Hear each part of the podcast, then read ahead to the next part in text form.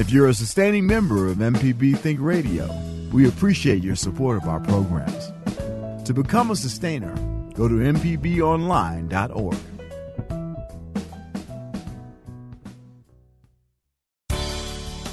Morning. It's 8:30 on Friday, July 13th. I'm Karen Brown and this is Mississippi Edition on MPB Think Radio. On today's show, why Mississippi healthcare professionals are saying it's time to end the stigma on opioid addiction. If it's a moral issue, then there's stigma. If it's I'm a bad person, there's stigma. However, if it's an illness, if it really is a brain disease, then something different needs to happen in terms of our reaction. Then, will the reopening of the Emmett Till case bring justice? We'll hear opinion. And find out how Mississippi students are outpacing others in the nation. The latest on program, uh, progress in standardized testing. That's all coming up. This is Mississippi Edition on MPB Think Radio.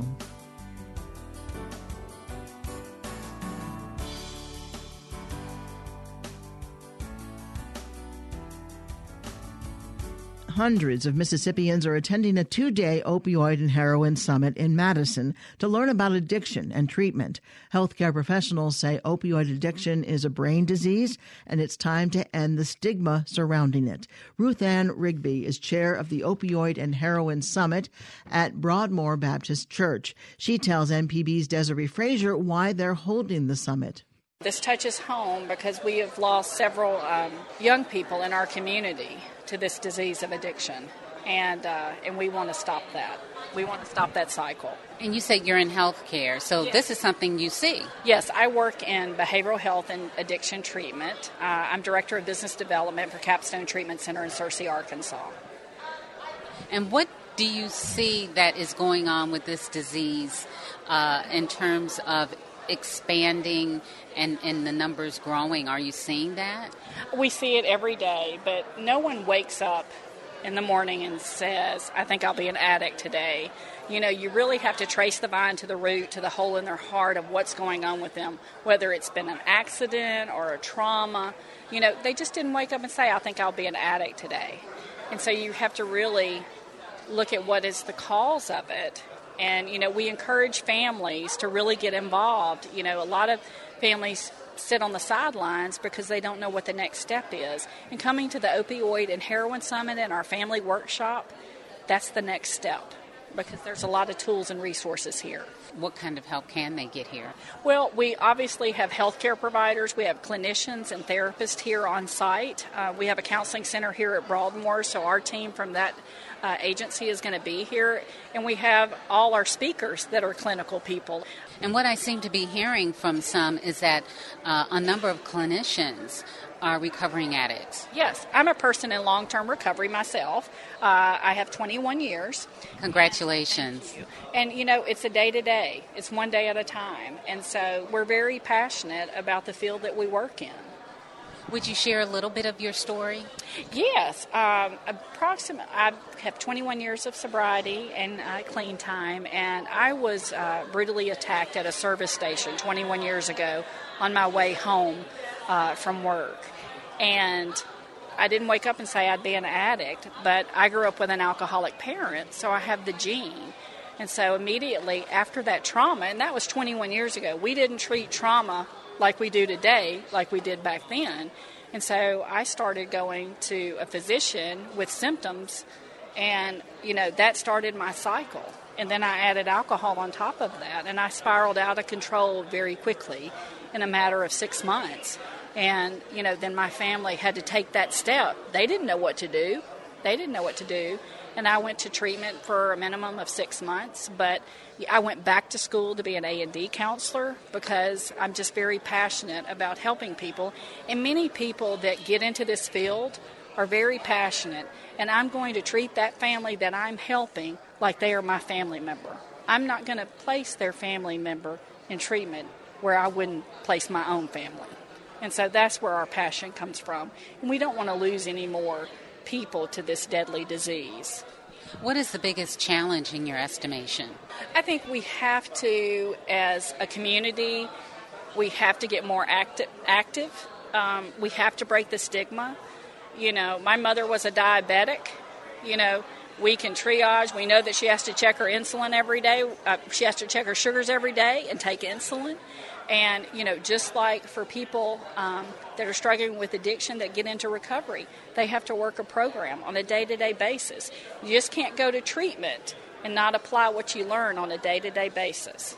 What has worked for you for 21 years? It's a simple program, and um, you know I am very active in 12-step community. Uh, I have a sponsor. I do what I'm supposed to do on a day-to-day basis, and those are the things that you learn about in treatment. And uh, you know, my family, my husband, even to this day, holds me accountable, and I have a gr- good support group. You know, I don't make life-changing decisions unless I partner with them first, and that also includes my sponsor. So isn't you have to work the program. We want everybody to come out. Um, you know, we'll do this again next year, and uh, we want to break the stigma. We want to get people help, and we want to bring together public safety, public health, and community. Summit Chair Ruth Ann Rigby. Doug Lyons is owner of Clear Consulting. He tells MPB's Desiree Frazier more on addiction recovery. We are a firm that helps families and advisors uh, with people that have addictions. What did you want to get across to folks in talking about understanding addiction? To me, the most important message today was for people to understand that it's a medical disease, that all addiction is associated with neural pathways and processes in the brain, that it's not a moral or ethical issue, it's not an issue uh, tied to anything other than a medical process, and that the recovery is possible and they should have lots of hope if we apply the right solutions. You mentioned that all people have some type of addiction or proclivities to certain things. Can you explain that? Sure. So, addiction is, is a loaded word, but what I will say is most of us have experienced dysregulation with relationships to food, sweets, especially sugar, fat, and salt are the three big ones. And if you can relate to that, most people can, then you can relate to someone who's addicted to a drug uh, or to alcohol, which is also a drug, but we forget that. Because those people have the same process. However, they typically have a genetic genome uh, sequencing from their families or grandparents or great grandparents that sets them at a much higher risk for, for such disease. Uh, so, our job is to help people understand that that's a treatable condition, and there's three primary things that need to be done. One, recognize it, then treat it, uh, and after treating it, there's a couple things we have to do. We have to make sure we monitor their care for a long period of time, typically at least 18 to 24 months. We get our best results. We see that with physicians. Physicians who are required to go to treatment, who have addiction problems, and airline pilots are both, both those groups are required to be in ongoing maintenance and care for five to seven years, depending on the jurisdiction. Those two cohorts recovered over 97%. So there's something very different with respect to how well they do and I think we can point most of that to as long term monitoring. So if we can find a way to do that with drug courts, which we're beginning to do nationwide, I think we'll see much better outcomes and we will restore communities and families, and it'll be a good thing. Tell us about the stigma and how you hope to combat that. Well, the reason I talked about the science of addiction today was because I think that's how we get to that issue. Um, if it's a moral issue, then there's stigma. If it's I'm a bad person, there's stigma. Uh, However, if it's an illness, if it really is a brain disease, then something different needs to happen in terms of our reaction. And that, that very fact destigmatizes the notion that it's a moral construct. Uh, we don't do that with people with diabetes or cancer or heart disease. You know, we don't, when a diabetic or an overeater eats another piece of cheesecake, we don't belittle them, incarcerate them, and tell them that they need to do something differently. So, what we need to do is understand this as a primary biological brain disease and then move from there. Well, Doug Lyons, thank you so much for taking the time to speak with us. We appreciate it very much. Thank you so much for listening to me. I appreciate it. The Mississippi Bureau of Narcotics reports there were 256 deaths in 2017 that are suspected to be opioid related. In other news, State Senator Chris McDaniel is outlining what he wants to accomplish if elected as Mississippi's next United States Senator. In what he calls a contract with Mississippi, the Republican from Ellisville addresses 14 topics, including education, budget reform, and immigration. McDaniel says he wants Mississippians to hold him accountable. The establishment in Washington, from both sides of the equation, Democrats and Republicans, they're failing us. They lie to us, they campaign one way, then they govern another. I think both sides of the equation have to be challenged. We can do that by holding our leaders accountable, and this contract goes a long way to making sure that I'm accountable. One of three opponents, U.S. Senator Cindy Hyde Smith, says she's raised over $1.6 million in campaign funds. Campaign finance reports for all candidates, including McDaniel, are due July 15th. Coming up, will the reopening of the Emmett Till case bring justice? We'll hear opinion. This is MPB Think Radio. MPB News is leading the way, covering stories that matter to Mississippians with five first place awards from the Associated Press, including breaking news, radio achievement, and public affairs reporting. Your source for a deeper look at today's top story is MPB News. This is Mississippi Edition on MPB Think Radio. I'm Karen Brown. After more than 60 years, the U.S. Justice Department is again investigating the Emmett Till murder. A recent report to Congress reveals the case has been reopened. 14 year old Till was murdered in Mississippi while visiting from Chicago for alleged advances toward Carolyn Bryant.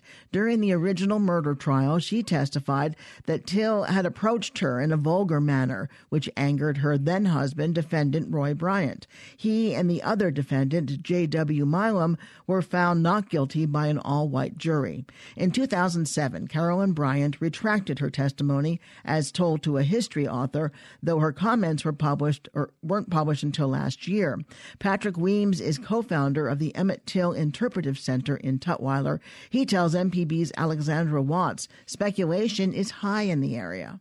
In some of the cold cases in Mississippi, we've had justice. Uh, in the Mississippi burning case, the three civil rights workers, we eventually had justice. In Medgar Evers' case, we eventually had justice. There's never been somebody who's been brought to justice in the Till case. And they didn't release a lot of information this morning about what the charges were, who were even bringing them about. Do we have any more information on that? No, it was really vague, and, I'm very interested to hear more. Uh, we know that Carolyn Bryant is the last living uh, person that was involved in the murder, uh, but we don't know if they found new information and, and how they are going to connect her to the murder. So Carolyn Bryant's the only living person connected, correct? To our knowledge, and to, to most historians, um, she's she's the last living person um, that anyone knows about. So why now? What new information was presented? I know there was a book.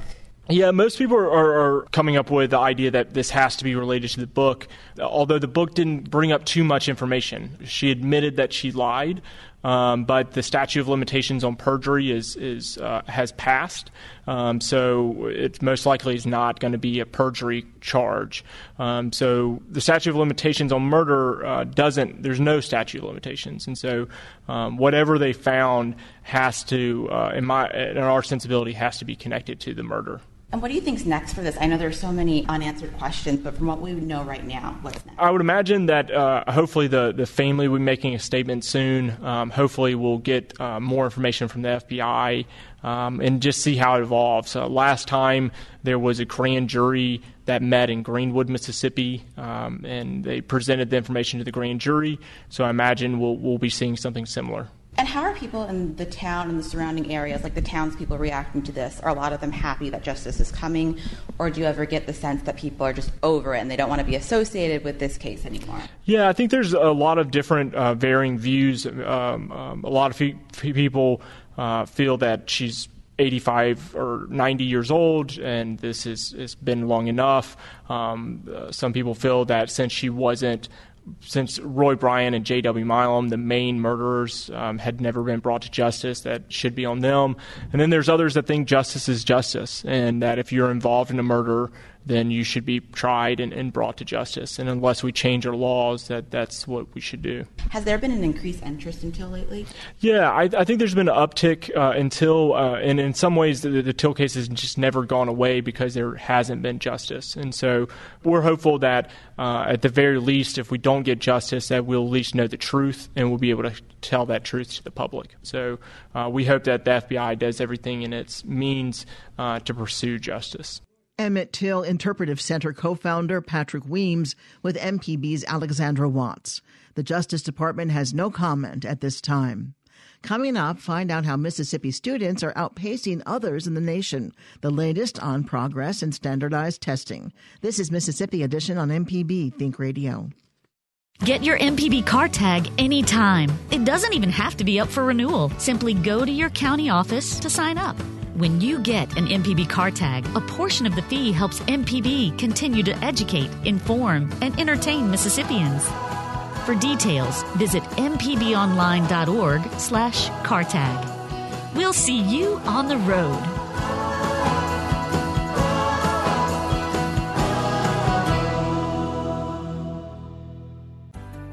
This is Mississippi Edition on MPB Think Radio. I'm Karen Brown. Student achievement in Mississippi is steadily improving. That's according to State Superintendent of Education Carey Wright. Student scores are up on the most recent National Assessment of Educational Progress, or NAEP, NAEP. Burk is the state literacy director at the Department of Education. She tells us improvements in literacy are helping students in other areas as well. The National Assessment of Educational Progress is um, an assessment that's given to um, students every two years, students from across the nation. Um, it is our gauge, kind of our dipstick to see how well our students in Mississippi, uh, for example, are are faring as it relates to or as compared to students in other states that are based on national standards. What you know, grades are tested? The NAEP test grades four and eight with reading and math. So, how is Mississippi doing from two years ago to this year? Oh, Mississippi is faring very well. In 2015, for our fourth grade reading, that was um, we had a statistically significant increase in our skill score. Um, the national average is 221.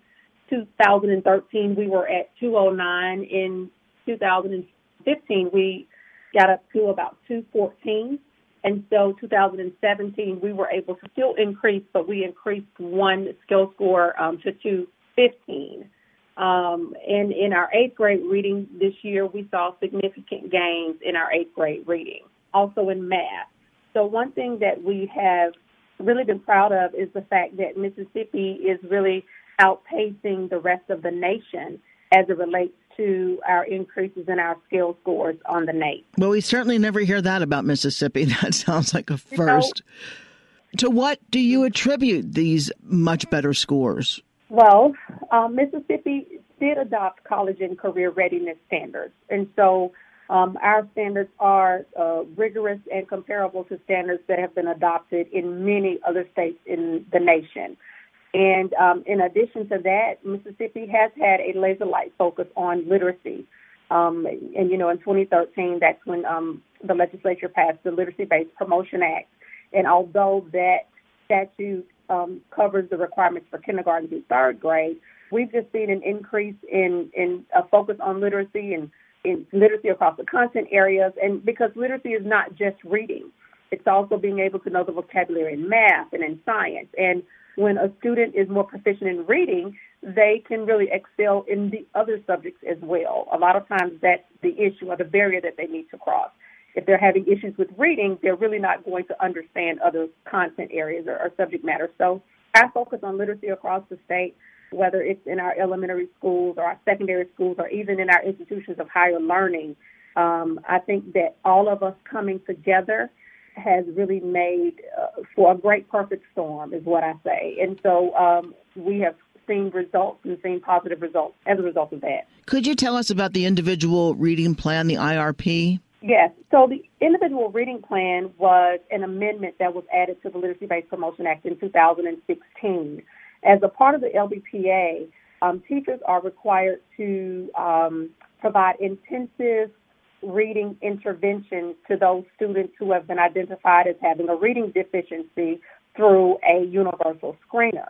And so, um, although we kind of left it up to the teachers um, to document those interventions um, for the first couple of years, um, with the amendment, we developed a template and just a um, a very uniform way to make sure that to just ensure that these interventions were being provided to students and also an opportunity for them to progress monitor on a chart and in a way that they can share these results with parents. And so once a student is identified for reading deficiency, whether this student has an IEP or a 504 or not, the teachers must begin with a individual reading plan.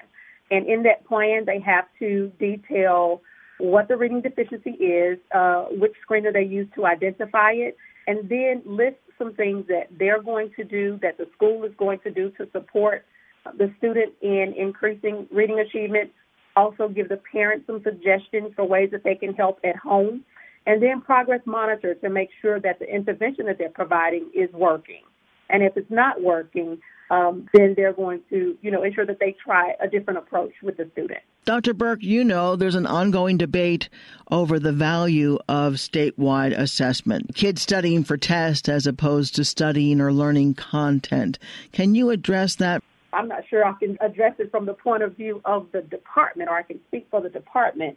Um, but as an educator, and I've been an educator for over 20 years, um, I just believe that comprehensive exams have always been in existence, whether they've been the K 12 level or, of course, on the collegiate level. And I believe that it gives some accountability to the students and also to the teachers for ensuring that students have mastered the skills that they should have been mastering in that particular grade level. Is there a place people can access the report card? Yes, on the MDE assessment website, they can access their individual school district's report card but they can also go to the NAEP website and access the um, Mississippi specific report, but then also look at how Mississippi compares to other states in those particular um, in those math and reading areas. And NAEP is N A E P for those who just heard NAEP. N A E P. Dr. Kymyona Burk is the State Literacy Director for the Mississippi Department of Education. Dr. Burk, thank you so much for being with us. Thank you. Coming up, a look at state health concerns during this National Minority Mental Health Awareness Month. This is Mississippi Edition on MPB Think Radio. If you miss anything on MPB Think Radio, you can always stay up to date by logging on to our website at mpbonline.org or use your mobile device and download our MPB Public Media app. This is MPB Think Radio, where Mississippi is our mission. This is Mississippi Edition on MPB Think Radio. Experts say access to mental health services is an ongoing concern for minorities in Mississippi. As MPB's Ashley Norwood reports, they're exposed more often to social conditions that trigger mental illness.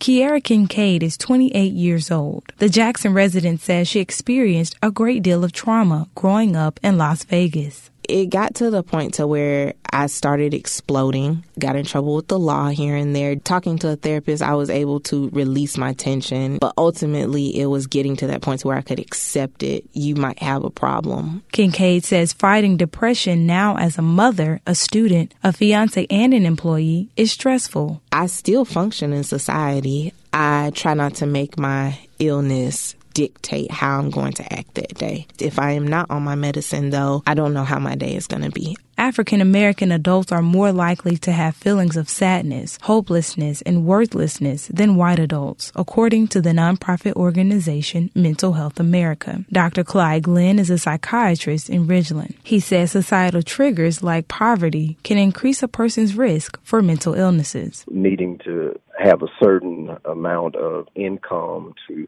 survive, that stress in and of itself can lead to depression, anxiety, and excessive worry. Glenn says access to quality services is limited. Consequently, something that may be relatively easily addressed or treated might compound and become uh, something much more egregious due to lack of attention or lack of treatment or lack of accessibility. July is National Minority Mental Health Awareness Month. Ashley Norwood, MPB News.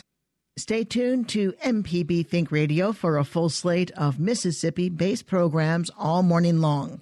Coming up at 9 o'clock, it's the Gestalt Gardener. Then at 10 o'clock, it's Next Stop Mississippi. And at 11, stay tuned for Southern Remedy for Women. Did you miss part of the show today? Find past episodes of this and other Think Radio programs online at mpbonline.org or by downloading the MPB Public Media app from the Apple or Google Play stores. I'm Karen Brown. Join us again Monday morning at 8:30 for the next Mississippi edition, only on MPB Think Radio.